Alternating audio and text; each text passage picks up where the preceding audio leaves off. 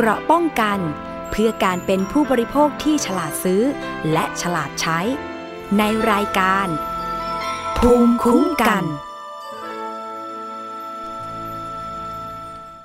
สวัสดีค่ะ คุณผู้ฟังต้อนรับเข้าสู่รายการภูมิคุ้มกันรายการเพื่อผู้บริโภคนะคะ พบกับดิฉันค่ะ อภิคณาบุราริศรับฟังกันได้เลยเป็นเพื่อนกันแจ้งเรื่องราวมาได้นะคะ ทาง w w w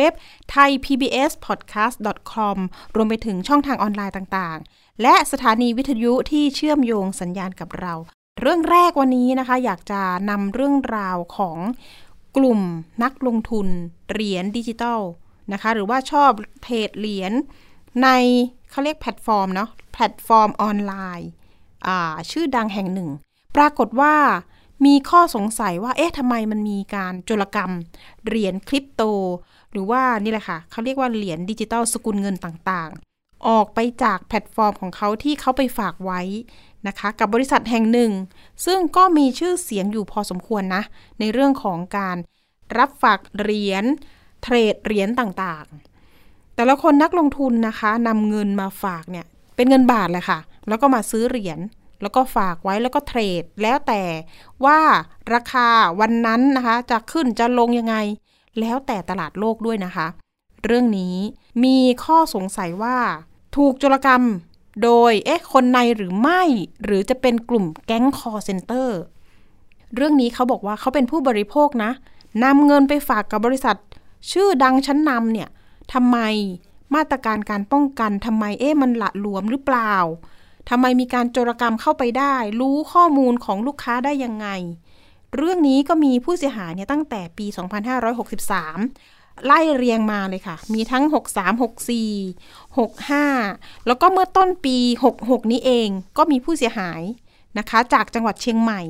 ซึ่งเขาก็ออกมาเป็นตัวแทนของผู้เสียหายล่าสุดเลยนำเรื่องนะคะไปยื่นต่อตำรวจไซเบอร์ ให้เร่งรัดติดตามคดีให้หน่อย เพราะว่าไปแจ้งความแล้ว ยังไม่มีความคืบหน้า รวมถึงเดินทาง ไปยื่นเรื่องกับทางบริษัทโดยตรง ที่ดูแลเหรียญของเขานี่แหละค่ะรวมถึงไปร้องเรียนที่กรตด้วยที่ต้องดูแลควบคุมบริษัทที่เกี่ยวกับเหรียญดิจิทัล นะคะ เรื่องราวเป็นยังไงเรามีสกู๊ปข่าวเรื่องนี้ และเดี๋ยวเรามาพูดคุยกับตัวแทนผู้เสียหายว่าเขาได้รับความเสียหายกันยังไง ควรจะระมัดระวังยังไงนำมาเตือนภัยกัน ไปฟังรายงานกันก่อนค่ะ ตัวแทนนักลงทุนที่ตกเป็นผู้เสียหายนำข้อมูลหลักฐานยื่นต่อพลตำรวจตรีไพโรธสุขรวยธนโชตรองผู้บัญชาการตำรวจสืบสวนสอบสวนอาชญากรรมทางเทคโนโลยี หรือบชสอท เพื่อขอความเป็นธรรม และขอให้เร่งรัดติดตามคดี กับผู้ก่อเหตุ ที่เข้ามาหลอกลวง และโจรกรรมสินทรัพย์ดิจิทัล ออกไปจากระบบ Exchange Platform ที่นักลงทุนฝากไว้กับบริษัทชั้นนำแห่งหนึ่งโดยขณะนี้มีผู้เสียหายรวมตัวกันกว่า 20 คน หนึ่งในผู้เสียหายเปิดเผยว่าได้ฝากสกุลเงินมาประมาณ 5 ปีแล้ว หากคิดเป็นเงินบาทมีประมาณ 4 0 0แสนกว่าบาท แต่ค่าเงินมีความผันผวนลดลงตามกลไกตลาดช่วงเกิดเหตุในเดือนมีนาคมปี 2566 ได้รับการแจ้งเตือนจากโปรแกรมไลน์ของบริษัท และมีผู้แอบอ้างว่าเป็นเจ้าหน้าที่ของบริษัทแจ้งว่า บัญชีของลูกค้ามีการเปิดบัญชีซ้อน จากนั้นเจ้าหน้าที่ได้ส่ง QR code ปลอมมาให้ทำให้ผู้เสียหายไม่สามารถเข้าสู่แอปพลิเคชันเงินฝากดิจิทัลของตัวเองได้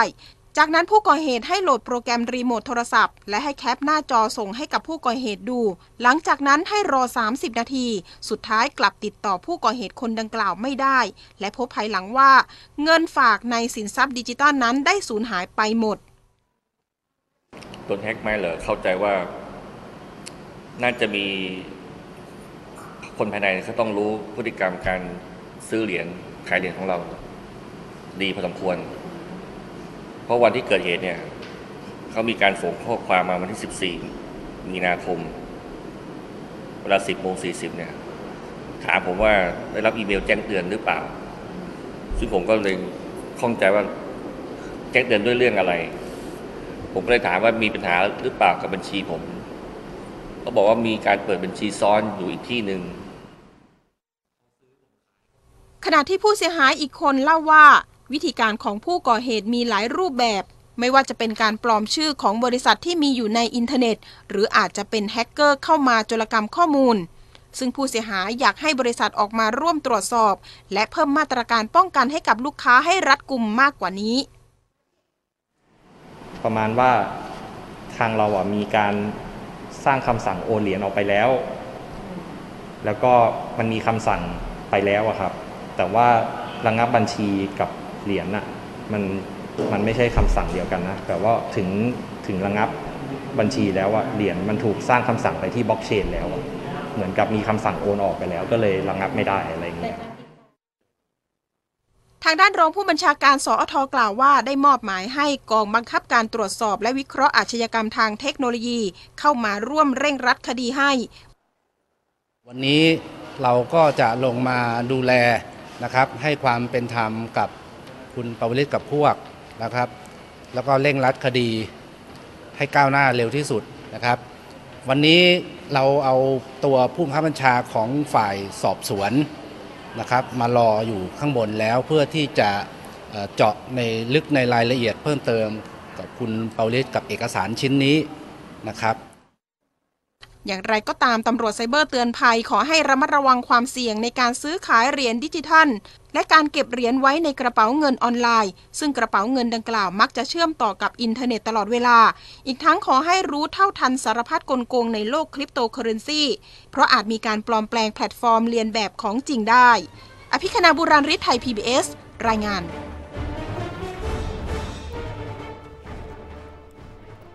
ค่ะเรื่องของ ประเด็นนี้นะคะ นอกจากจะต้องตามคดีแล้วว่า เอ๊ะจับคนร้ายได้ไหม เบาะแสเป็นยังไง ใครคือคนร้ายกันแน่ นอกจากเรื่องนี้นะคะ ผู้เสียหายยังติดใจในเรื่องของบริษัท จะมีการเพิ่มมาตรการป้องกันภัยยังไงนะคะ ไม่ให้ข้อมูลของพวกเขาเนี่ยไหลออกไปเงินที่ฝากไว้นะคะ ก็เปรียบเหมือนกับว่าเราไปฝากธนาคารหรือเปล่า ต้องมีความปลอดภัยมากน้อยอย่างไร เดี๋ยวเราไปคุยกับตัวแทนผู้เสียหายกันหน่อยนะคะ คุณปวริศอยู่ในสายกับเราแล้ว สวัสดีค่ะ คุณปวริศค่ะ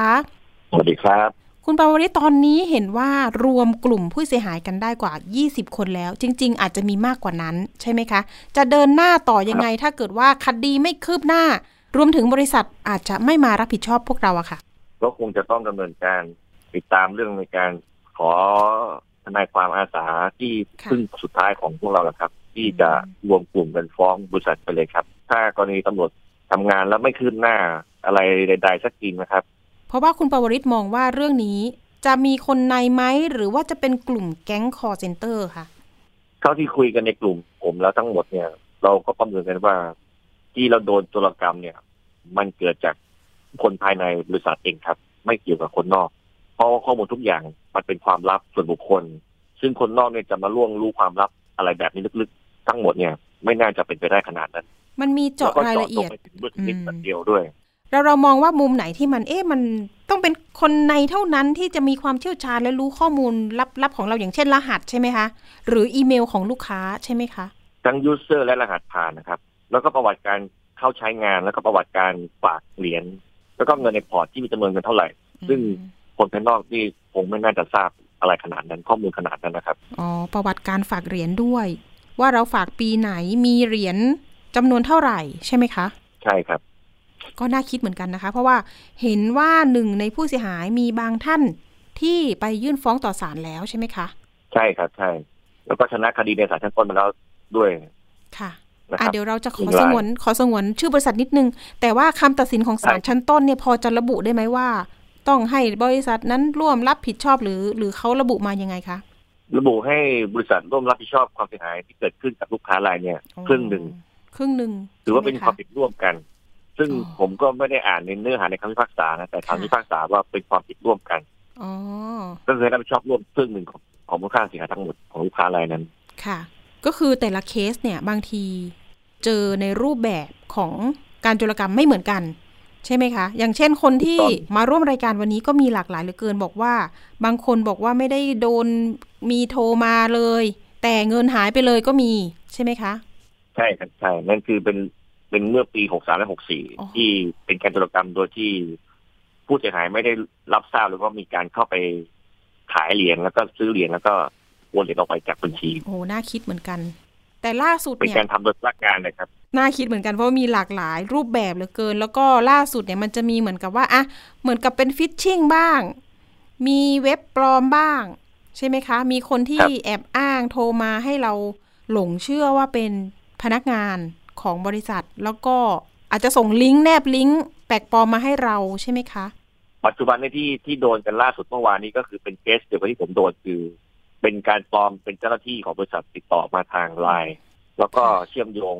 ให้ลูกค้าเห็นว่าบัญชีลูกค้ามีความเสียหายอยู่ตอนนี้คือมีการลักลอบการใช้งานอยู่ที่หนึ่งอือหือซึ่งก็ต้องเข้าสู่กระบวนการลงแอปใหม่แล้วก็รีเซ็ตรหัสผ่านใหม่ ก็จะเป็นคเหมือนคดีที่ผมเหมือนกับเคสที่ผมโดนเลยคือ ให้ reset ใหม่เป็นเจ้าหน้าที่ติดต่อมาค่ะแล้วก็แจ้งเราว่าบางทีเรามีการใช้งานซ้อน แล้วก็นำไปสู่กระบวนการที่ ให้ลบแอปแล้วลงแอปใหม่แล้วก็ทำการ reset รหัสผ่านใหม่ ค่ะ จริง ๆ ไม่มีการครับเปิดบัญชีซ้อนใด ๆ ใช่ไหมคะ แค่เขาหลอกเราใช่ไหมคะถูกต้องถูกต้องเขาแค่อ๋อเป็นเงื่อนไขในการล้วงเอาข้อมูลของเราไปเฉยๆคือล้วงโดยการโทรศัพท์ว่าแจ้งเอาข้อมูลรหัสผ่านแอปพลิเคชันเราไปอย่างเดียว คือเขารู้รู้ user เราแล้วแต่เขาไม่รู้รหัสผ่านเราเขาก็ใช้กลลวงโดยเขาว่าเป็นบริษัทมา อ้างถึงว่าบางทีเรามีการใช้ซ้อน เพื่อคุ้มครองความปลอดภัยของลูกค้าคือต้องทำการ reset รหัสผ่านใหม่ แล้วก็ส่งลิงก์ในการแก้ไขรหัสผ่านเนี่ยมาหาเรา เราก็ต้องพิมพ์รหัสผ่านเก่าเพื่อเปลี่ยนรหัสใหม่ลงไปค่ะซึ่งลิงก์เนี่ยมันก็จะมันก็จะโชว์ให้เห็นว่ารหัสผ่านเราคือรหัสผ่านอะไร แต่มันก็คือกลลวงนะครับ แต่นี่ก็คือไม่มีใครได้ทราบหรอกครับว่าคือกลลวง เพราะว่าทุกอย่างมันเนียนมากอืมันเนียนไปหมดเลยมันมันเนียนไปเหมือนกับ ทุกอย่างมันคือเป็นกระบวนการของบริษัททำทั้งหมด ไม่ใช่คนภายนอกทำโอ้โหอันนี้คุณปวลิตมั่นใจนะคะอะแต่ว่าเรามาบอกกันนิดนึงเตือนภัยกัน เพราะว่าอยากให้คุณผู้ฟังเนี่ยคนที่จะอ่าไปเทรดเหรียญไปฝากเหรียญนะคะ ให้รู้เท่าทันว่ากลโกงแบบไหนเราควรจะเอ๊ะทันทีนะคะ อาจจะแบบมาบอกเล่ากันก่อนมาเตือนกันก่อนเพราะว่าจะได้ไม่ทำตามมิจฉาชีพเหล่านั้นเนาะคุณปวริตเนาะใช่ครับคือปัจจุบันนี้ค่ะคือ คนคนของประชาชนก็คือมันจะมารูปแบบที่ผมโดนเลยครับ เป็นอืมเป็นเป็นเรื่องปัจจุบันเลย ซึ่งซึ่งเคสที่เกิดขึ้นก็คือเพิ่งเกิดขึ้นเมื่อวานนี้เป็นรายล่าสุดเองที่เขาเข้ามาในกลุ่มเราเป็นกลุ่มล่าสุดค่ะค่ะแต่วันนี้ไม่ได้เอามาออกรายการกับเราค่ะคุณปวริตมีการคัดกรองผู้เสียหายด้วยเนาะการเข้ามาในกลุ่มคัดกรองเดี๋ยวนี้ต้องระมัดระวังทุกรูปแบบเนอะเพราะว่าเราใช่ครับกลัวเรากลัวการแอบแฝงเหลือเกินนะคะ คุณปวริศใช้เวลานี้ใช่ครับบอกกล่าวกันหน่อยว่าอยากจะฝากไปถึง บริษัทยังไงให้เพิ่มมาตรการในการป้องกันเงินของลูกค้าที่มีความเชื่อใจเชื่อมั่นแล้วนำเงินไปฝาก แล้วก็ลงทุนกับบริษัทดังกล่าวอะค่ะ อยากจะฝากให้เขาเพิ่มมาตรการยังไงบ้าง เรื่องนี้ผมว่าบริษัททราบดีนะครับว่าเหตุการณ์ภายในมันมีอะไรเกิดขึ้น แต่ไม่มีการแก้ไขเฉยๆเท่านั้นเอง ซึ่งผมได้ติดตามเรื่องนี้ไปที่บริษัทเนี่ยสองสองครั้งล้วซึ่งผมว่ากระบวนการที่เกิดความสูญเสียอะไรแบบเนี่ยมันเป็นพฤติกรรมที่ กระทำซ้ำในรูปแบบเดิม แล้วมันก็เกิดขึ้นเรื่อยๆถึงปัจจุบัน ผมว่าบริษัทต้องทราบดีแล้วว่าเหตุการณ์ที่มันเกิดซ้ำซากอะไรที่เป็นกระบวนการเดิมเนี่ยมันน่าจะมีข้อผิดพลาดนะครับค่ะแต่เขาไม่แก้ไขเองอืมแล้วเขาก็จะหมกเม็ดปัญหาของเขาอยู่ว่าปัญหานี้ไม่ได้รับการแก้ไขแล้วเขาก็จะไม่แก้ไขอีกต่อไปอืมผมก็ไม่รู้จะทำยังไงแต่วันนี้ก็คือ เราจะเป็นต้องต้องใช้พลังของผู้เสียหายเนี่ยรวมตัวรวมตัวกัน เพื่อว่า อาศัยอำนาจของศาลนั่นแหละ ที่จะเป็นตัวช่วยว่าพวกเราคนได้รับความยุติธรรมนี้คืนกลับมาอืมเพราะต่างคนต่างไม่ได้มีหน้าที่การงานที่แบบว่า บางคนก็ไม่ได้มีเงินเหลือเฟือที่จะไปจ้างทนายความนะครับ แล้วก็บางคนต้องจ้างทนายความก็ต้องจ้างด้วยด้วยค่าค่าทนายที่สูงเป็นหมื่นหมื่นหลายๆหมื่น ซึ่งการเสียเงินไปให้กับทนายความเราไม่รู้ว่าทนายความจะว่าความเราชนะคดีสำเร็จหรือเปล่าก็ไม่ก็ไม่แน่ใจนะครับอืมซึ่งบางคนเขาก็ไม่อยากจะเสียค่าทนายความอยู่แล้วเขาก็ต้องยอมค่ะยุติบทบาทไปเลยว่า ได้คือได้ไม่ได้คือไม่ได้ วันนี้วันนี้ที่มันเลยการมีการรวมพลังว่า เราจะค่ะขอทนายอาสาสักชุดหนึ่งเพื่อช่วยว่าความให้กลุ่มเราเนี่ยอืมเป็นกลุ่มใหญ่ๆเนี่ย ให้บริษัทเนี่ยออกมารับผิดชอบค่ะ เรื่องนี้นะคะประสานประสานไปที่สภาองค์กรของผู้บริโภคแล้วนะคะ เดี๋ยวอาจจะต้องให้มีตัวแทนสักท่านหนึ่งไปพบไปเล่าเรื่องราวหรือว่าไปยื่นเรื่องไว้หน่อย เพราะว่าอาจจะเห็นว่าอยากให้เป็นคดีกลุ่มเป็นตัวอย่างอะไรประมาณนั้น แต่ทางด้านตำรวจไซเบอร์ใช่ครับ นะคะ ทางตำรวจไซเบอร์ก็รับปากนะว่า เดี๋ยวจะตั้งโต๊ะประชุมร่วม อาจจะต้องเรียกทางเชิญทางกรตหรือบริษัทนั้น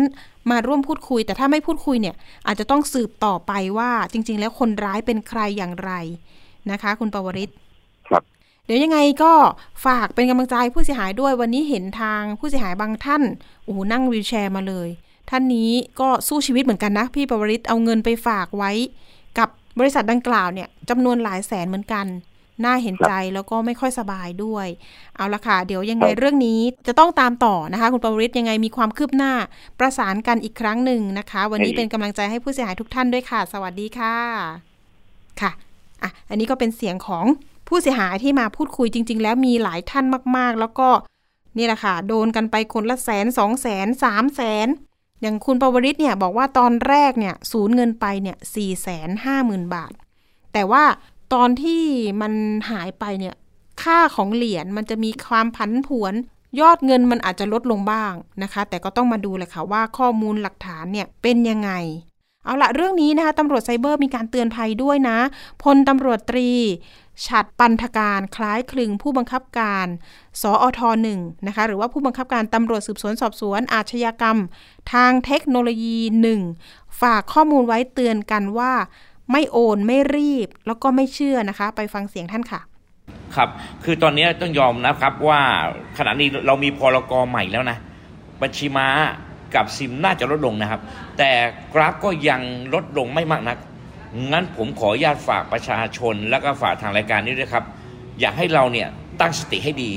นะครับ โดยเราอยู่แค่3คำสามคำที่เราจะปลอดภัยในเรื่องไซภัยไซเบอร์ได้คือนะครับ ไม่เชื่อ ไม่รีบ ไม่โอน เราจะปลอดภัยจากภัยไซเบอร์ครับอืมท่านพูดถึงคดีวันนี้หน่อย ที่บอกว่าโอ้โหโดนเงินที่เอาไปฝากไว้ในแพลตฟอร์มออนไลน์ครับเนี่ยตอนนี้มันโดน มิจฉาชีพไหมหรือว่า เอ๊ะคนในรู้เรื่องไหมเตือนเรื่องนี้ยังไงดี เออวันนี้ก็มีผู้เสียหายมาหลายคนนะแต่ละคนค่อนข้างจะน่าเศร้าเลย ผมก็พยายามติดตามเรื่องนี้ เหตุการณ์เปิดตั้งแต่ปี 64 65 66 เกี่ยวกับเรื่องการที่เราจะไปเกี่ยวกับเรื่องการเทรดนะครับกับเกี่ยวกับเหรียญคริปโตเป็นบริษัทเหมือนแลกเหรียญนะฮะแลกเงินเงินดิจิตอลเนี่ยเราต้องดูว่าแบบที่เราไปดูตรงนั้นเนี่ยเขาถูกต้องตามกรตรับรองไหมถึงแม้ถูกต้องแล้วเราก็ต้องดูหลักของเขาว่าบริษัทเขา มั่นคงอะไร มีระบบความปลอดภัย security ให้เราดีอย่างไรโดยเฉพาะเรื่องการ KYC คือเรื่องความลับเนี่ยครับมาหลายคนเมื่อกี้ที่อยู่ในรายการก็บอกว่าเออผมไม่ได้ข้อมูลไปเลยนะผมไม่ได้ให้ชื่อนามกุลไม่ได้บัตรไม่ได้เลข 13 หลัก ไม่ได้ให้อ่อไม่ได้ให้ URL อะไรไปเลย แต่เขารู้เราเราได้ยังไงงั้นแสดงว่าความปลอดภัยของแต่ละบริษัทต้องดูแลความปลอดภัยเรื่อง KYC ของลูกค้าให้ดี ตรงนี้เป็นส่วนที่สำคัญนะครับ ทุกบริษัทต้องต้องเน้นในเรื่องอความปลอดภัยและความเป็นส่วนตัว ความป้องกันไม่ให้เกิดเหตุการณ์เกิดขึ้น เกี่ยวกับอย่างเหตุการณ์วันนี้นะครับ ยังไงก็แล้วแต่ครับก็ทางตำรวจก็ต้องทำการสืบสวนสอบสวนต่อไปว่ามันเกิดข้อบกพร่องยังไงนะครับเกิดความไปผิดตรงจุดไหน จึงมีเงินสามารถไหลออกไป โดยที่เขาไม่ได้ทำรายการอะไรในแพลตฟอร์มของบริษัทนั้นเลย อันนี้ต้อง ตรวจสอบแล้วดูเหตุการณ์ที่2ปีแล้วนะครับ แต่ไงก็แล้วแต่เงินดิจิตอลหรือเงินในกระเป๋า wallet เนี่ยถามว่าการตรวจสอบยากไหมยาก แต่ทางตำรวจไซเบอร์นะครับเรามีต่อทอในการตรวจสอบข้อมูลตรงนี้ ร่วมจับมือกับกลตจับมือกับธนาคารต่างๆเนี่ยผมว่าเราคงจะต้องใช้เวลาในการไล่ติดตามในกระเป๋า แต่เมื่อไหร่แล้วนะครับเงินดิจิตอลเนี่ยปรับมาเป็นเงินบาท หรือเอาเงินในอากาศออกมาเป็นเงินบาทเนี่ย ถ้ากลุ่มแก๊งคนร้ายกลุ่มนั้นนะครับไม่ใช่บริษัทนี้นะไม่ได้เกี่ยวนะกลุ่มแก๊งคนร้ายที่แก๊งคอลเซนเตอร์เนี่ยเอาเงินเข้าไปในกระเป๋า wallet เข้าเอ่อดิจิตอลเนี่ยในอากาศเนี่ยตรงนี้ถ้าปรับมาเป็นเงินไทยเมื่อไหร่เนี่ยเราไล่เส้นทางเงินได้ ถามว่าบางคนถามว่ายากไหมก็ระดับหนึ่งในการตามเงินในอากาศนะครับก็ฝากฝากประชาชนแล้วกันครับ สุดท้ายแล้วเหมือนเดิมครับ ไม่เชื่อไม่รีบไม่โอนภัยไซเบอร์ปลอดภัยแน่ จากตำรวจไซเบอร์ครับ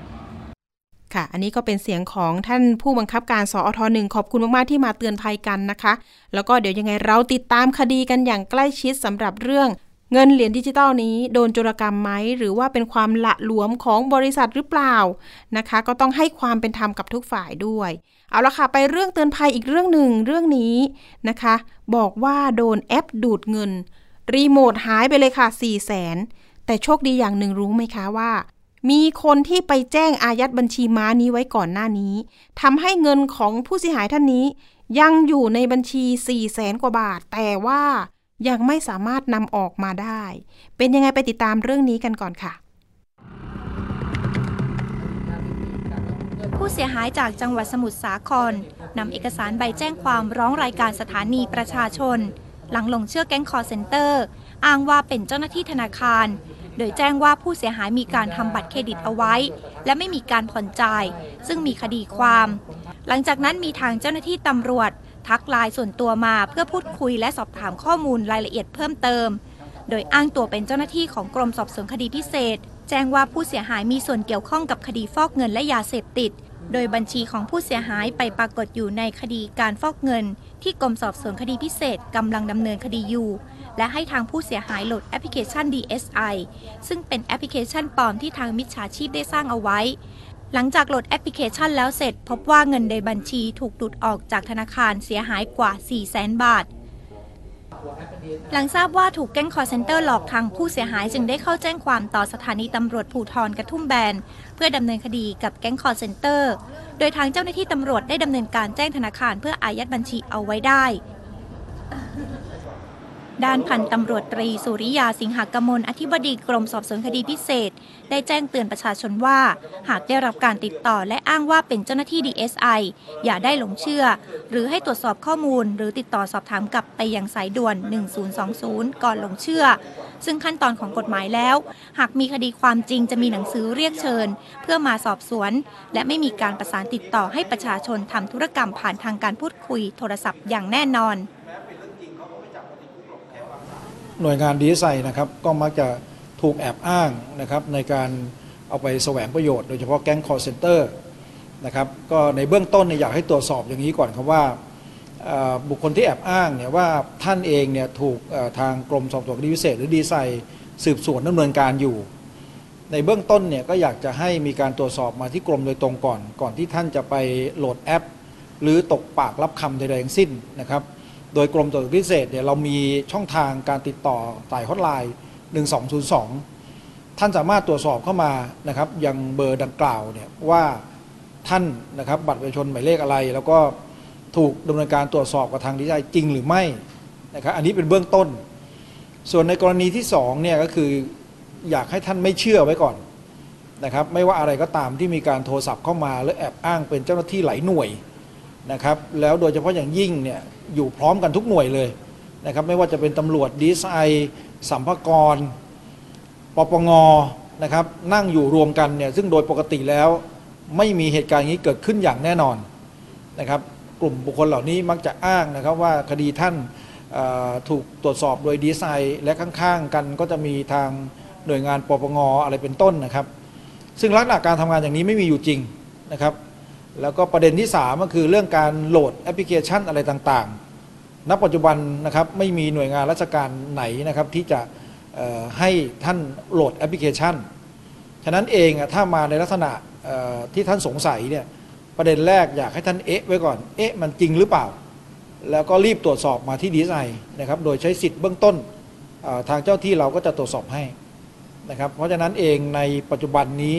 สถานการณ์การหลอกลวง โดยลักษณะการให้โหลด หรือการโทรมาข่มขู่ให้กลัวนะครับ แม้ว่าท่านไม่ต้องโหลดเนี่ยนะครับ แต่ว่าโทรมาข่มขู่ให้ท่านกลัวว่าท่านกำลังถูกดำเนินคดี ถูกอายัดบัญชีนะครับ แล้วก็หากท่านหลงเชื่อเนี่ยก็จะนำไปสู่การตั้งกรุ๊ปไลน์ใหม่กรณีนี้เป็นกรณีที่ไม่ได้โหลดแอป แต่ว่าหากท่านหลงเชื่อเนี่ยก็จะมีการตั้งกลุ่มไลน์ขึ้นมา เพื่อหลอกท่านเข้าไปในกลุ่ม และหลังจากนั้นก็จะมีการชักชวนบังคับข่มขู่ต่างๆ นานานะครับทำให้ท่านหลงเชื่อเสียเงิน เพราะฉะนั้นอยากให้ตั้งสติให้ดีครับ ล่าสุดกรณีที่เกิดขึ้นกับผู้เสียหายในจังหวัดสมุทรสาคร ทางกองบัญชาการตำรวจสืบสวนสอบสวนอาชญากรรมทางเทคโนโลยีบชสอท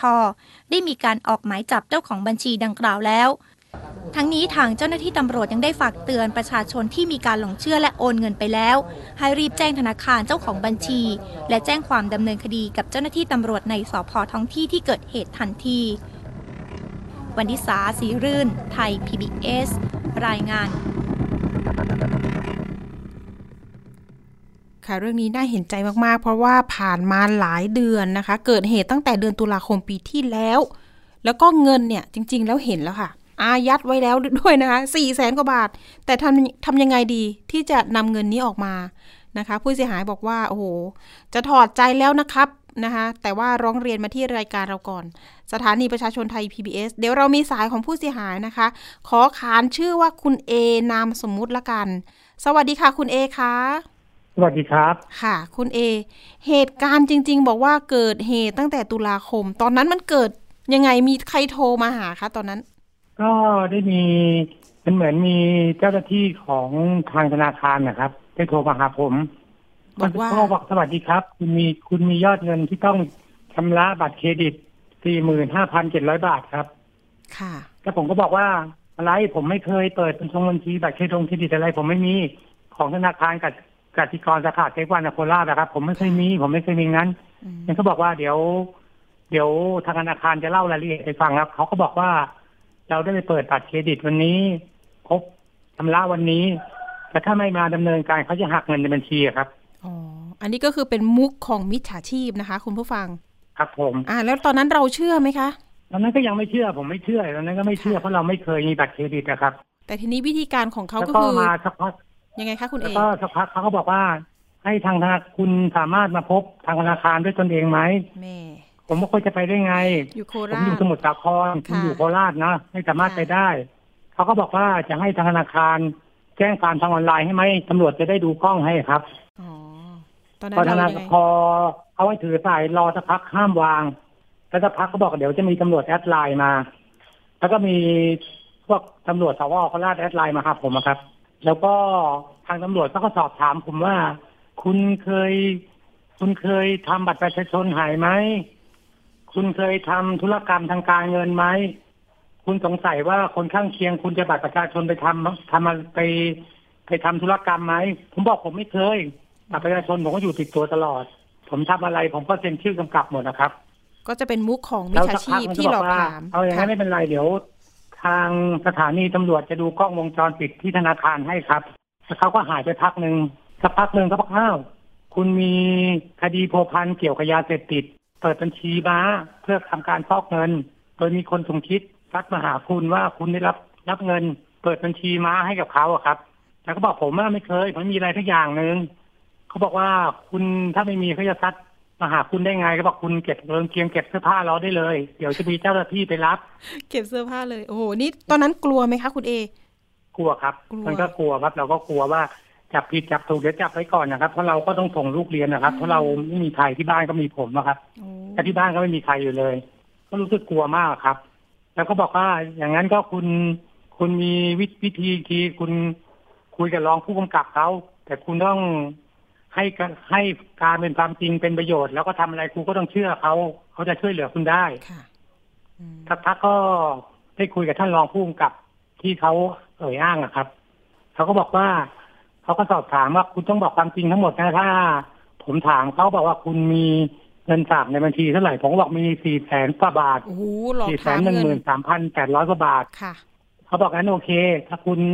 คุณแสดงความบริสุทธิ์ใจไหมก็ขอตรวจสอบบัญชีอะครับ แล้วเราเขาก็ให้ผมกดกดเข้าไปในลิงก์อะครับ เป็นลิงก์แล้วมันขึ้นแบบแอปดีเอสไออะครับอืมจะเป็นจอสีน้ำเงินสักพักผมเขาก็สอนผมกดนู่นกดนี่ สักพักก็ขึ้นเป็นเหมือนดาวน์โหลดอะไร ผมก็พยายามกดออกกดยังไงก็กดไม่ออกเหมือนโทรศัพท์โดนแฮ็กอะครับสักพักประมาณห้าหกนาทีเงิน ผมก็เด้งไปเข้าบัญชีคนอื่นเลยอะครับ ก็คือโดนรีแล้วผมโมทก็โทรไปถามโอ้ยอย่างนี้ไม่ใช่แล้ว ผมจะไปแจ้งความเขาบอกคุณแจ้งความเลยคุณอยู่ คุณอยู่ไปแจ้งความต่อต่อพ่อไหนเดี๋ยวผมจะให้ตำรวจไปรับคุณถึงที่เลย ว่าคุณเกียมเก็บเสื้อผ้าด้วยเต็มเนี่ยเดี๋ยวจะเอาตำรวจไปรับถึงที่ที่สพนั้นเลยครับ นี่ก็เป็นประเด็นที่ว่าตอนนั้นอะเราก็รู้ว่าส่งเราลิโดงนก์หลมาอกแล้วครับ ค่ะ ก็คือเป็นลิงก์ปลอมของ DSI ใช่ไหมคะ แล้วก็รีโมทของโทรศัพท์เลย คุณเอใช้โทรศัพท์ก็ใช่ครับจะเป็นจะเป็น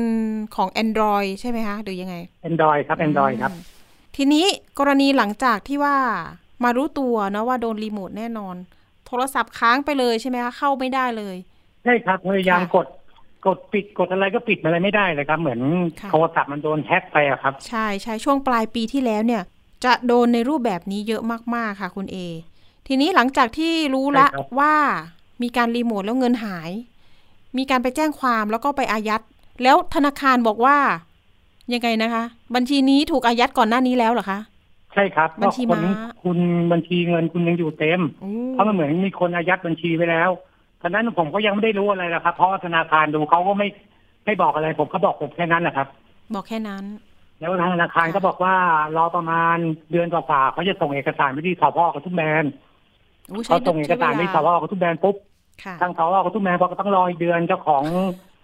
คดีไม่ใช่ของกระทุ่มแบนเป็นของสทสี่ก็ต้องรอเจ้าของคดีประมาณเดือนฝ่าครับอืมสรุปแล้วตอนนี้รอกี่เดือนนะคะเจ็ดเจ็ดเดือแปนดเดืฝ่าอนต้นแปดเดือนนะครับอ๋อครับโอ้โห เกือบจะถอดใจแล้วคุณเอ ตอนนี้ต้องรอมันเหต่อมือนคดีอืมใช่มันเหมือนว่าผมจะถอดใจแล้วครับ เพราะเราไปทางเดินกลับผมก็ไปสอทสอทสี่ไปสอทสองสองครั้งค่ารถก็ประมาณไปกลับก็เที่ยวละสองพันสองพันนะครับแล้วเราก็ไม่ค่อยมีตังค์เราก็แล้วเงินเราอยู่ในนั้นหมดถามไปก็บอกว่าหายมั่งอะไรมั่งเนี่ยเราก็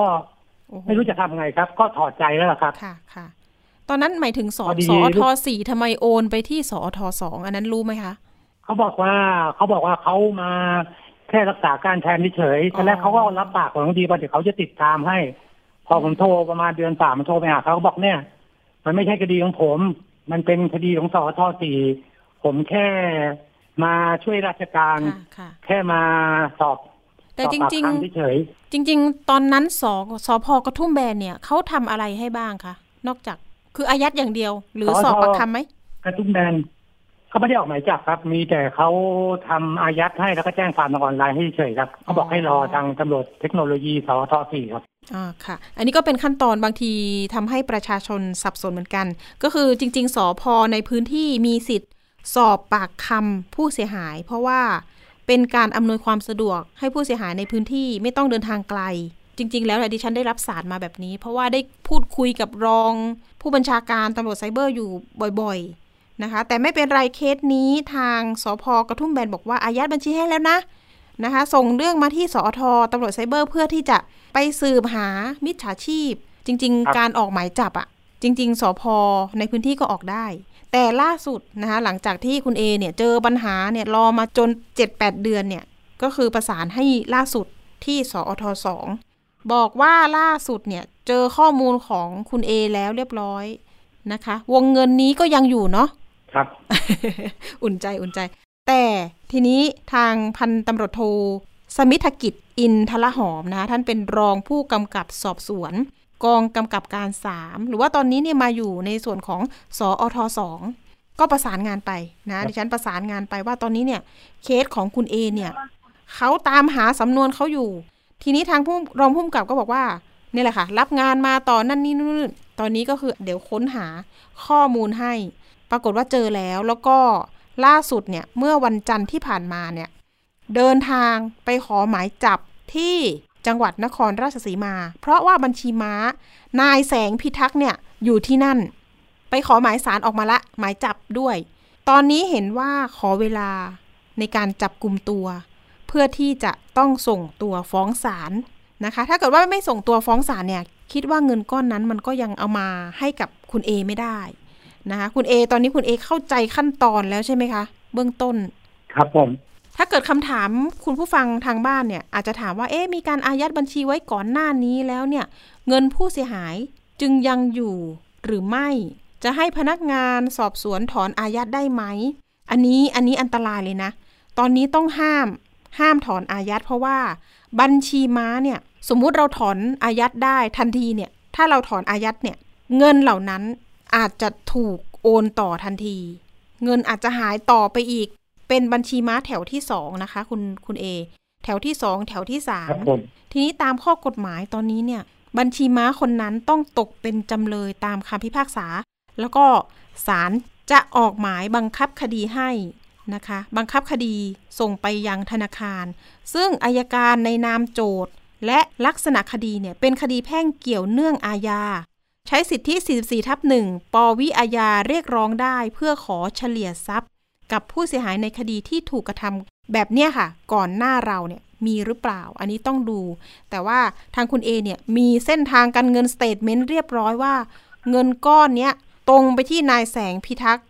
ถ้ามีเอกสารหลักฐานตรงนี้แสดงอย่างชัดเจนนะคะ รอหน่อย รอศาลตัดสินพิพากษาหน่อยนะคะถึงจะมา เฉลี่ยทรัพย์กันถึงจะได้ วันนี้อัยการณรงค์แนะนำคุณเอแล้วใช่ไหมคะ ครับผมรออีกหน่อยพอไหวไหมคะคุณเอเสีไม่ยงรออ่ก็อนต้องรอก็ยังมีความหวังตั้งเยอะครับดีกว่าเรารอแบบไม่มีความหวังอะไรเลยอะครับ ค่ะ ใช่ใช่เดี๋ยวเห็นว่าสักหนึ่งสัปดาห์นะคะรองผู้กำกับสมิธกิจบอกว่าจะไปจับกลุ่มตัวบัญชีม้ามาให้ได้ แล้วส่งฟ้องให้ นะคะ เดี๋ยวยังไงเป็นกำลังใจให้อย่างน้อยเรายังมีวงเงินเหลืออยู่ในบัญชีนะ บางคนนี่คือไปแถว 2 แถว 3 แถว 4 เป็นเงินเหรียญดิจิตอลแล้วนะคะ คุณเอนะคะ เป็นกำลังใจสู้ๆแล้ววันนี้มาเตือนภัยกันเนาะคุณเอทิ้งท้ายหน่อยเตือนภัยหน่อยว่าอย่าหลงเชื่อลิงก์ปลอม หรือคนที่โทรมาหลอกเราแบบนี้ค่ะ เราต้องป้องกันยังไงดี อย่าหลงเชื่อการทำธุรกรรมทางการเงินทางโทรศัพท์เด็ดขาดครับ แล้วก็มุกของกลุ่มแก๊งมิจฉาชีพนะคะ อย่าเชื่อใช่ไหมคะ ใช่ครับ อย่าอย่าเกี่ยวตกใจธุรกรรมทางการเงิน ห้ามโอนห้ามโหลดห้ามอะไรทั้งนั้นนะครับ อืม เพราะแล้วก็ ส่วนมากมันจะเป็นของปลอมทั้งนั้นแหละครับ ค่ะ เพราะการทำธุรกรรมทาง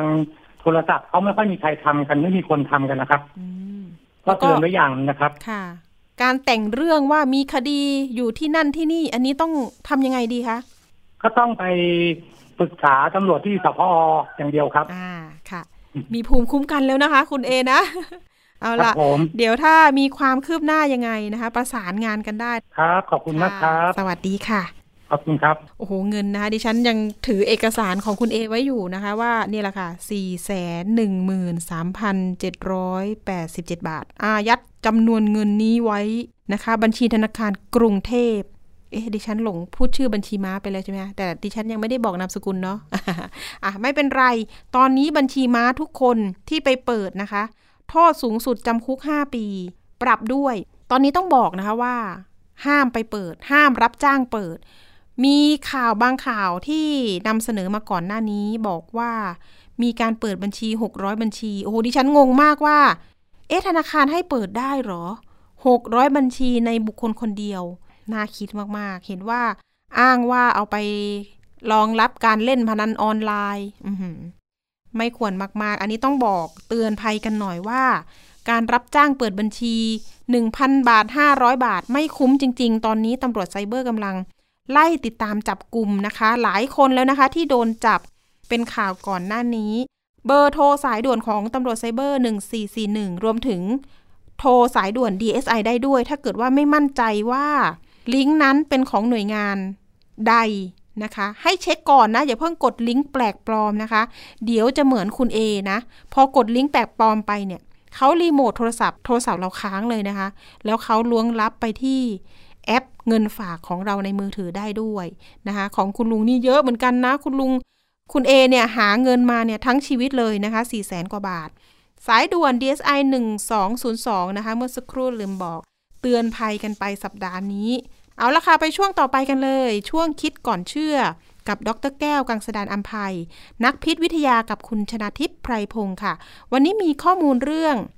ควรซื้ออาหารที่ลดราคา เพราะว่าใกล้เสื่อมสภาพ หรืออาหารที่เลยวันที่ระบุบนหีบห่อมากินหรือไม่ไปติดตามกันค่ะ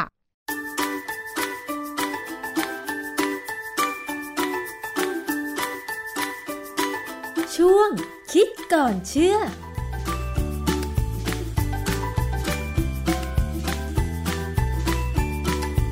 พบกันในช่วงคิดก่อนเชื่อกับดรแก้วกังสดานนภัย นักพิษวิทยากับดิฉันชนาทิพไพรพงศ์ค่ะ วันนี้เรามาคุยเกี่ยวกับเรื่องของอาหารกันอีกครั้งหนึ่งนะคะ คุณผู้ฟังเคยสังเกตไหมคะ บางครั้งที่ซื้ออาหารที่เป็นแบบกึ่งสำเร็จรูปมา หรือแม้แต่พวกไข่ที่เขาแพ็คอยู่ในกล่อง แล้วมีฉลากแปะไว้ที่บนกล่องว่า ไข่นี้ควรบริโภคก่อนเมื่อไหร่ หรือบางทีอาหารกล่องในห้างสรรพสินค้า ก็มักจะมีฉลากบอกว่าควรบริโภคก่อนเมื่อไหร่ กินอาหารที่เลยวันที่ระบุบนหีบห่อเนี่ย มันจะเป็นอะไรไหมท้องจะเสียไหมนะคะ เพราะฉะนั้นเรามาถามเรื่องนี้กับอาจารย์แก้วค่ะ อาจารย์คะ อาหารที่เราซื้อมาถ้าบนฉลาก ระบุว่าควรบริโภคก่อนเมื่อไหร่ เราก็ควรจะปฏิบัติตามนั้นใช่ไหมคะแต่ว่าบางครั้งเนี่ยห้างสรรพสินค้า พอช่วงเย็นสักหนึ่งทุ่มสองทุ่มปุ๊บเนี่ยเขาก็มักจะลดราคาอาหาร เพราะว่ามันขายไม่หมด ลดราคาเพื่อจูงใจให้คนไปซื้อ อาหารที่ลดราคา เราควรจะซื้อมากินไหมคะอาจารย์คือปกติเนี่ยเวลาเราไปซื้ออาหารเนี่ยถ้าเป็นอาหารที่สำเร็จรูป เช่น อาหารกระป๋องเนี่ยนะเขาจะบอกวันที่เป็นอาจจะมีคำว่า expire date ค่ะหรือวันหมดอายุได้อันเนี้ยความหมายคือว่าหลังจากวันนี้เป็นต้นไปเนี่ยอาหารนั้นไม่ควรบริโภค เพราะว่ารสชาติแล้วก็ลักษณะสัมผัสเนี่ยค่อนข้างจะไม่ดีแล้วจะเสียไปเลยนะแต่ว่าถ้าเป็นอาหารกระป๋องเนี่ยโอกาสบูดเสียไม่มี เพราะว่ามันค่อนข้างจะปลอดภัยจากเชื้อโรคแต่ว่าถ้าเป็นอาหารสดหรือกึ่งสด อย่างเช่นอาหารพร้อมปรุงที่เขาใส่เป็นถาดเอาไว้ ให้เราเอามาฉีกกระดาษพลาสติกออก แล้วก็ใส่กระทะหรือไปใส่หม้อต้ม หรือปรุงได้เลยเนี่ย พวกเนี้ยจะมีคำที่เขาจะบอกว่าดีที่สุดเมื่อวันที่เท่าไหร่ เป็นภาษาอังกฤษก็ใช้คำว่า best before อาหารพร้อมปรุงส่วนใหญ่จะเป็นแค่วันเดียวนะครับว่าเขาทำเป็นหีบห่อแล้ว ตอนเช้า พอคืนนั้นเนี่ยหรือประมาณหกโมงเย็นเนี่ยเขาก็จะเริ่มลดราคาแล้วเพื่อขายออกทิ้งให้หมด ถ้าสามทุ่มแล้วใกล้จะปิดห้างก็จะอาจจะต้องเอาไปทิ้งหรือว่าเอาไปบริจาคดิฉันเห็นห้างหลายห้างนะ ที่เวลาหนึ่งทุ่มหรือสองทุ่มเนี่ยก็ลดราคาอาหาร 20%บ้างหรือ 40%บ้าง จูงใจให้คนมาซื้อ เพราะว่ามันอาจจะถูกแพ็คมาทั้งวันแล้ว ซึ่งถ้ามันเหลือเนี่ยก็จะนำไปขายในวันถัดไปไม่ได้ เพราะว่ามันจะไม่สด ดิฉันเคยไปห้างดังเป็นห้างของญี่ปุ่นใจกลางกรุงเทพนะคะหนึ่งทุ่มเนี่ยลดราคา 20%ซึ่งอาหารก็จะเป็นประเภททั้งเป็นอาหารสดพร้อมปรุง แล้วก็เป็นพวกข้าวราดหน้าต่างๆ อย่างเงี้ยค่ะอาจารย์ ดิฉันเคยซื้อมาเหมือนกันสองสากล่อง เพราะว่ามันลด 20%แบบเนี้ยควรจะกินหรือควรจะซื้อไหมคะอาจารย์ คือเราจะต้องพิจารณาว่าอาหารพวกเนี้ยเขาเอาใส่ไว้ใน ในที่มันเย็นมากพอไหม เวลาเขาบอกว่าอาหารเนี่ยไม่ควรบริโภคหลังเวลานี้เวลานี้ความจริงแล้วเนี่ยมันจะขึ้นอยู่กับว่าเขาเก็บไว้ในที่ที่เย็นพอไหมคือตู้เย็นของตามห้างเนี่ยเขามักจะเป็นตู้เย็นเปิดที่ไม่มีไม่มีประตูใช่ไหมหรือเป็นชั้นวางของเนี่ยแล้วก็เย็น อันนั้นเขาใช้ระบบซึ่งรักษาความเย็นด้วยการที่ถ้ามีประตูปิด มันก็ดูไม่สวยไม่เชิญชวนให้คนมาซื้อใช่ไหมแต่ว่ามันต้องเย็นถ้าเป็นบางแห่งเนี่ยเขาจะมีเทอร์โมมิเตอร์ ที่เป็นกลมๆแล้วก็มีเป็นก้านยาวๆ เอาวางไว้บริเวณนั้นให้เราดูว่า มันไม่ควรที่จะสูงเกิน 8 องศานะฮะบางร้านเรื่องเล็กๆเนี่ยแล้วระบบความเย็นไม่ดีเนี่ยต่อให้บอกว่ายังไม่หมดอายุเนี่ยหรือว่ามันยังไม่หมดไม่หมดกำหนดที่เขากำหนดว่าควรจะซื้อเนี่ยนะบางครั้งก็ไม่ได้ เพราะว่าความเย็นไม่พออาหารจะเริ่มบูดเสียได้ อันนี้น่ากลัวนะฮะเพราะฉะนั้นขอให้พิจารณาสถานที่ขาย ถ้าเป็นอาหารที่พร้อมปรุงเนี่ย ถ้าเป็นอาหารที่ไม่มีเนื้อสัตว์ เป็นอาหารที่เป็นพวกผักอย่างเดียวเนี่ย ไม่มีปัญหา มันข้ามวันข้ามคืนได้ แต่ถ้าเป็นอาหารที่เป็นเนื้อสัตว์ เช่น ถ้าเป็นอาหารญี่ปุ่น แล้วถ้าเป็นอาหารที่ต้องกินเนื้อสัตว์ดิบๆ เช่น ปลาดิบเนี่ยนะ ผมไม่แนะนำให้กินนะ เพราะว่าถ้าอุณหภูมิไม่เย็นพอเนี่ยมีปัญหาแน่ค่ะ แต่ว่าอาหารที่เป็นปรุงสุกแล้ว เช่นข้าวราด ผัดเนื้ออะไรอย่างเงี้ยค่ะ อาจารย์ที่เป็นเมนูญี่ปุ่น แบบเนี้ยถ้ามันลดราคา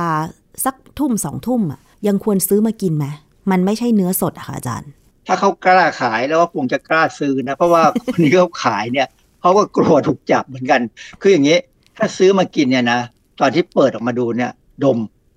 ใช้จมูกดมเลย ว่ากลิ่นมันผิดปกติไหมถ้ากลิ่นยังดีเหมือนเดิมเนี่ยคงไม่มีปัญหา เพราะว่าบางร้านเนี่ยที่ผมสังเกตเนี่ยเขาห่อ เอาเอาใส่ใส่ถาดปูมใช่ไหมแล้วก็เอาพลาสติกยังร้อนๆอยู่ หรือว่าอาจจะอุ่นๆ ยังไม่ถึงกับร้อนมาก ช่วงนั้นเนี่ยเขาพยายามรีบปิดให้เร็ว เพื่อที่จะไม่ให้มีเชื้อโรคลงไป เราต้องใช้จมูกกันแหละนะดมดมให้ดีเลยว่าต่างไหมแล้วก็ดูสีสัน ถ้าดูแล้วมันก็ยังเหมือนเดิมนะ ที่เราเคยกินเนี่ยแล้วไม่เป็นไรเนี่ย ก็เอาใส่ไมโครเวฟให้ให้สุกให้อุ่นอีกทีนึงให้มันร้อนพอสมควรนะนะค่ะ อาจารย์คะมันเคยมีงานวิจัยหรือการเก็บข้อมูลเรื่องของอาหารที่เลยวันที่ระบุไว้บนหีบห่อ หรือใกล้ที่จะควรบริโภคเนี่ย มันมีงานวิจัยเกี่ยวกับเรื่องนี้ไหมว่า มันมีผลกระทบอะไรบ้างคะอาจารย์ ผมไปเจอข้อมูลในวารสารชื่อ PROS ONE เมื่อปี 2018 เนี่ยก็มีบทความที่แปลเป็นภาษาไทยว่า ความสัมพันธ์ระหว่างเศษอาหาร คุณภาพอาหาร และความยั่งยืนของสิ่งแวดล้อม เป็นงานวิจัยที่เขาดูเกี่ยวกับทางด้านเศรษฐศาสตร์นะฮะมันมีเหตุผลมากมายเลยที่คนอเมริกันเนี่ยทิ้งอาหารที่ยังอยู่ในสภาพที่ดีนะ จากตู้เย็นลงถังขยะเขาบอกว่าวันหนึ่งประมาณหนึ่งปอนด์ก็คือประมาณครึ่งกิโลนะฮะเหตุผลส่วนใหญ่ก็จะเป็นว่ามีมากเกินไปตู้เย็นมันเริ่มเต็ม คือบางครั้งเนี่ยไปซื้ออาหารมาอาจจะเป็นอาหารตึงสำเร็จรูปอะไรก็ตามเนี่ยซื้อมาแล้วไม่ได้คำนวณให้ดีว่าจะทำวันไหน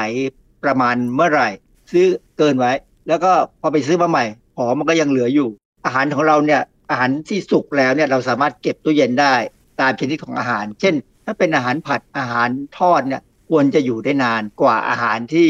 ทำเป็นยำยำเนี่ยคงจะอยู่ได้ไม่ไม่หลายวันนะวันสองวันก็ต้องรีบจัดการนะฮะการทิ้งอาหารจากงานวิจัยนี้ค่ะ อาจารย์นอกจากว่าอาหารนั้นมันใกล้หมดอายุ แล้วก็ไม่กล้าเสี่ยงที่จะกินแล้ว คนเหล่านั้นนอกจากทิ้งไปแล้วคือความสูญเสียในเรื่องของทั้งทรัพยากรแล้วก็เศรษฐกิจนี่เป็นยังไงคะอาจารย์เขามีวิธีจัดการยังไงคะมีความพยายามของนักวิชาการนั้นที่จะจะดูว่าการติดฉลากอาหารเนี่ยมันควรจะติดแบบมีเหตุมีผล เช่นว่าปัจจุบันเนี่ยจะใช้คำว่าดีที่สุด หรือ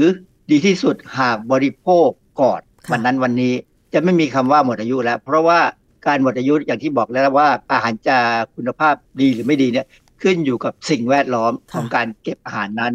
ในบทความที่เราพูดไปเมื่อกี้นะนะมีคนที่เขาเป็นคนเขียนเนี่ยเขาเป็นนักวิจัย เป็นอาจารย์ด้านเศรษฐศาสตร์การเกษตร สิ่งแวดล้อม ที่ Ohio State University เนี่ยเขากล่าวว่าเพื่อลดขยะอาหารที่อยู่ในสภาพคงความปลอดภัยไว้ได้เนี่ยนะการพัฒนาระบบการติดฉลาก ต้องไม่ก่อให้เกิดความเข้าใจผิดเรื่องวันที่ที่ระบุว่า จะอยู่ได้ถึงวันไหนวันไหนก็จะซื้อหรือไม่ซื้อเนี่ยคือต้องพยายามทำให้ผู้บริโภคเข้าใจว่าวันที่บอกเนี่ยกับความปลอดภัยของอาหารเนี่ยมันจะสัมพันธ์กันได้ ก็ต่อเมื่อสิ่งแวดล้อมดีค่ะ ถ้าสิ่งแวดล้อมที่เขาระบุไว้หรือว่าคนผลิตเนี่ยเขากำหนดเอาไว้เนี่ย แล้วร้านที่ขายสินค้าเนี่ยทำไม่ได้เนี่ย อันนี้เป็นปัญหาหนักเลยว่าอาหารจะมีคุณภาพเป็นยังไง จะดีหรือไม่ดี คืออาหารบางอย่างเนี่ยถ้าเป็นกึ่งดิบ กึ่งสุกเนี่ยโอกาสจะเสียจะเพิ่มขึ้น ถ้าอุณหภูมิตู้เย็นเนี่ยไม่ดีมีอยู่ครั้งหนึ่ง ผมประชุมอยู่ในหน่วยงานหนึ่งเนี่ยนะเกี่ยวกับคุณภาพของอาหารเนี่ยเขาก็ถามว่านมพาสเจอร์ไลท์เนี่ยหรือนมที่ต้องใส่กล่องแล้วก็เอาไปใส่ตู้เย็นไว้ตลอดเวลาเนี่ยควรจะอยู่ได้กี่วัน ระยะหนึ่งเนี่ยเคยมีการกำหนดว่าไม่เกิน 7 วันค่ะเขาก็ไปสำรวจกันว่าเขาพบว่าถ้าเป็นบริษัทใหญ่ๆเนี่ยคุณภาพดีๆเนี่ย เขาจะสามารถเก็บได้ถึง 15 วัน ดังนั้นเนี่ยถ้าไปกำหนด 7 วันปั๊บเนี่ยสิ่งที่เขาจะทำก็คือ เขาจะตีวันหมดอายุ สมัยก่อนใช้คำว่าหมดอายุเนี่ยเกินไปเผื่อไว้เลยค่ะคือแทนที่จะบอก7วัน เช่นวันนี้วันที่หนึ่งแล้วบอกว่าวันที่8หมดอายุเนี่ยเขาจะไปตีวันที่15เลยอ๋อเหรอเขาถือว่าสินค้าเขาเนี่ยคุณภาพดีพอ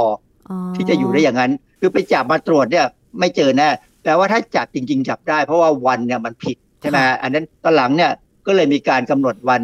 วันที่บอกว่า best before หรือว่าดีที่ดีที่สุดเนี่ยคือเมื่อไหร่จะเป็นอย่างนั้นหมดค่ะแล้วก็กำหนดว่าอุณหภูมิการเก็บต้องเป็นเท่าไหร่ค่ะสินค้าบางอย่างจะบอกเลยว่า พอเปิดขวดแล้วให้ใส่ตู้เย็น ถ้าเปิดขวดแล้วใส่ตู้เย็นเนี่ยคุณภาพควรจะเป็นเหมือนอย่างที่เขากำหนดมาผู้ผลิตเนี่ยกำหนดมา แต่ว่าถ้าเราเปิดขวดแล้วเราไม่ใส่ตู้เย็นเนี่ยถ้ามันบูดเสียหรืออะไรเกิดขึ้นมาเนี่ยผู้ผลิตก็ไม่รับผิดชอบ เพราะเขาบอกแล้วว่าต้องใส่ตู้เย็นค่ะ อาจารย์คะจากงานวิจัยทั้งสองชิ้นที่อาจารย์ได้ยกมา จะเห็นได้ว่า ตอนนี้เขาเริ่มมีการปรับเปลี่ยน ฉลากที่ติดกล่องอาหารแล้วใช่ไหมคะว่า ไม่ควรจะใช้คำว่าหมดอายุ เพราะอาจจะสร้างความเข้าใจที่ไม่ถูกต้องได้ ทั้งในส่วนของผู้ผลิตที่อาจจะมองว่าถ้าสินค้าของตัวเองมีคุณภาพเก็บดี สินค้าของตัวเองก็ควรจะมีระยะเวลาการบริโภคที่ยาวขึ้น แต่ในส่วนของผู้บริโภคเอง เวลาที่ไปซื้ออาหารเนี่ยดีที่สุดก็คือการดูที่ฉลาก แต่ถ้าฉลากนั้นสร้างความเข้าใจผิด ก็อาจจะซื้ออาหารหรือได้อาหารที่ไม่มีคุณภาพมาบริโภคได้ใช่ไหมคะอาจารย์แล้วแนวทางต่อไปออในเรื่องของการจัดการอาหารเพื่อให้บริโภคได้ทันก่อนที่มันจะเสื่อมคุณภาพนี่อาจารย์คิดว่าเป็นยังไงคะคือปกติเนี่ยเวลาเราไปซื้ออาหารเนี่ยเราก็ต้องดูว่าร้านมันใหญ่พอไหมนะคือปกติเนี่ยบริษัทใหญ่ๆเนี่ย เขามีระบบการขนอาหารเองนะค่ะคือเขารักษาอุณหคุณภาพได้ดี แต่ว่ามันก็มาพร้อมกับราคาที่แพงขึ้นค่ะสินค้าอย่างเดียวกันเนี่ยถ้าเป็นบริษัทใหญ่ ๆ ที่เขาส่งดีๆเนี่ยแล้วเขารับประกันคุณภาพได้เลยว่าเขาสามารถทำให้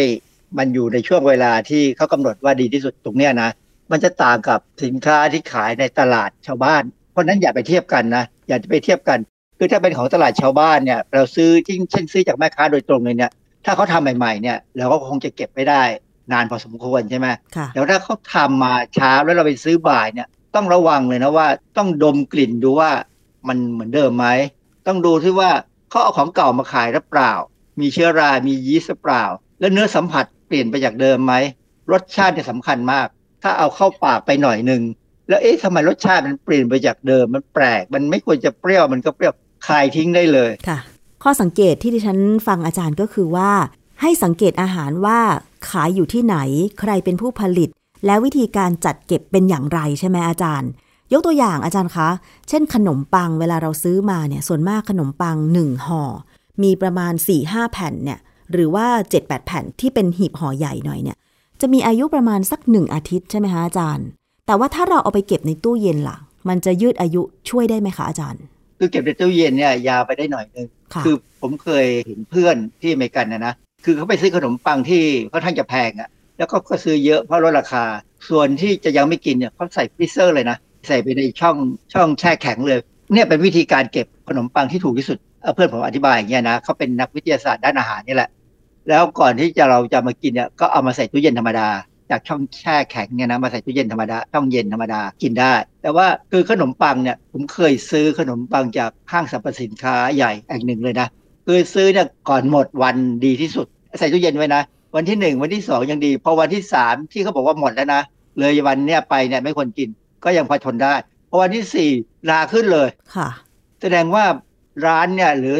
ห้างสรรพสินค้าเนี่ยเขาทำวิจัยอยู่กันเขารู้เลยว่ามันจะอยู่ได้กี่วันกี่วันจริงๆ เพราะฉะนั้นพอราขึ้นปั๊บเราก็ต้องทิ้ง วันที่กินก่อนที่จะมีราขึ้นถามว่ามีอันตรายไหม ตอนนั้นนะมีสปอร์ราแล้วนะ แต่ว่าสปอร์ราเนี่ยเราไม่มีปัญหามนุษย์กินได้ เพราะว่าสปอร์ของราเนี่ยส่วนใหญ่เนี่ยพอลงถึงกระเพาะอาหารแล้วเนี่ยเจอน้ำย่อยเนี่ยมันมักจะไม่เหลือ แต่ถ้าเป็นตัวราเนี่ยถ้าเป็นราที่สร้างสารพิษได้คราวนี้อันตรายเลยไม่ได้ เพราะฉะนั้นถ้ามีราขึ้นให้ทิ้งทันทีค่ะ ก็จะเห็นได้ว่าเรื่องของการเก็บอาหาร อุณหภูมิที่ใช้เก็บอาหารโดยเฉพาะตู้เย็น ซึ่งทุกวันเนี้ยคิดว่าตู้เย็นมีความจำเป็นสำหรับทุกบ้านนะ เพราะว่าพอซื้ออะไรมาก็ต้องแช่ในตู้เย็น ต่างจากสมัยก่อนที่เราไม่มีตู้เย็นใช้ใช่ไหมคะอาจารย์ ตอนเนี้ยดิฉันซื้อผักมา พอล้างปุ๊บผึ่งแห้งสักพักหนึ่งก็ต้องเก็บใส่กล่องใส่ถุงแช่ไว้ในตู้เย็น เพราะฉะนั้นอุณหภูมิจึงมีความสำคัญในการเก็บอาหารที่จะช่วยยืดอายุของอาหารใช่ไหมคะอาจารย์ คือตู้เย็นเนี่ยนะ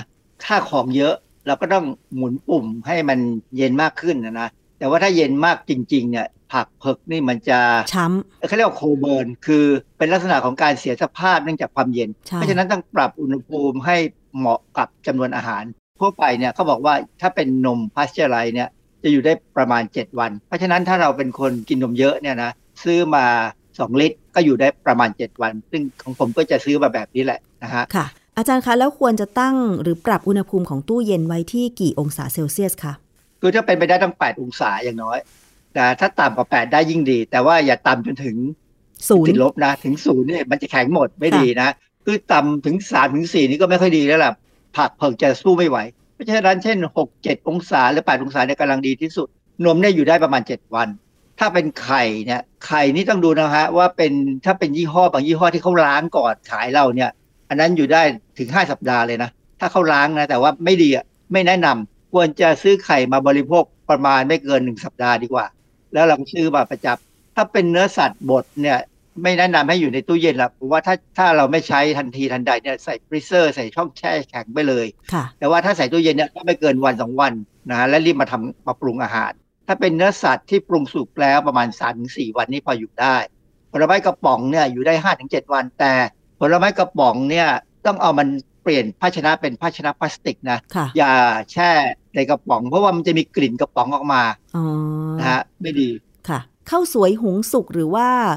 เส้นวุ้นเส้นที่เตรียมลวกที่แช่น้ำแล้วล่ะคะอาจารย์มันจะอยู่ได้สักกี่วันเขาศึกษากันว่าสามถึงสี่วันแต่ของผมเนี่ยผมใช้ประมาณวันสองวันนะผมมีความรู้สึกว่าถ้าเกินสองวันไปแล้วเนี่ย อาหารบางอย่างเนี่ยมันจะดูดกลิ่นจากตู้เย็นเข้าไปด้วย ซึ่งไม่ค่อยดีค่ะตู้เย็นเราเราไม่ได้ล้างประจำอะนะถึงแม้ว่าเราจะเอาแท่งทานทานหุงข้าวเนี่ยใส่เข้าไปเนี่ยเพื่อดูดกลิ่นเนี่ยบางครั้งเนี่ย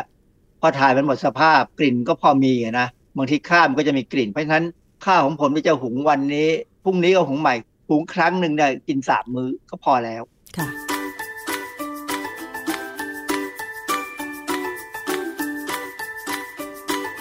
ช่วง คิดก่อนเชื่อ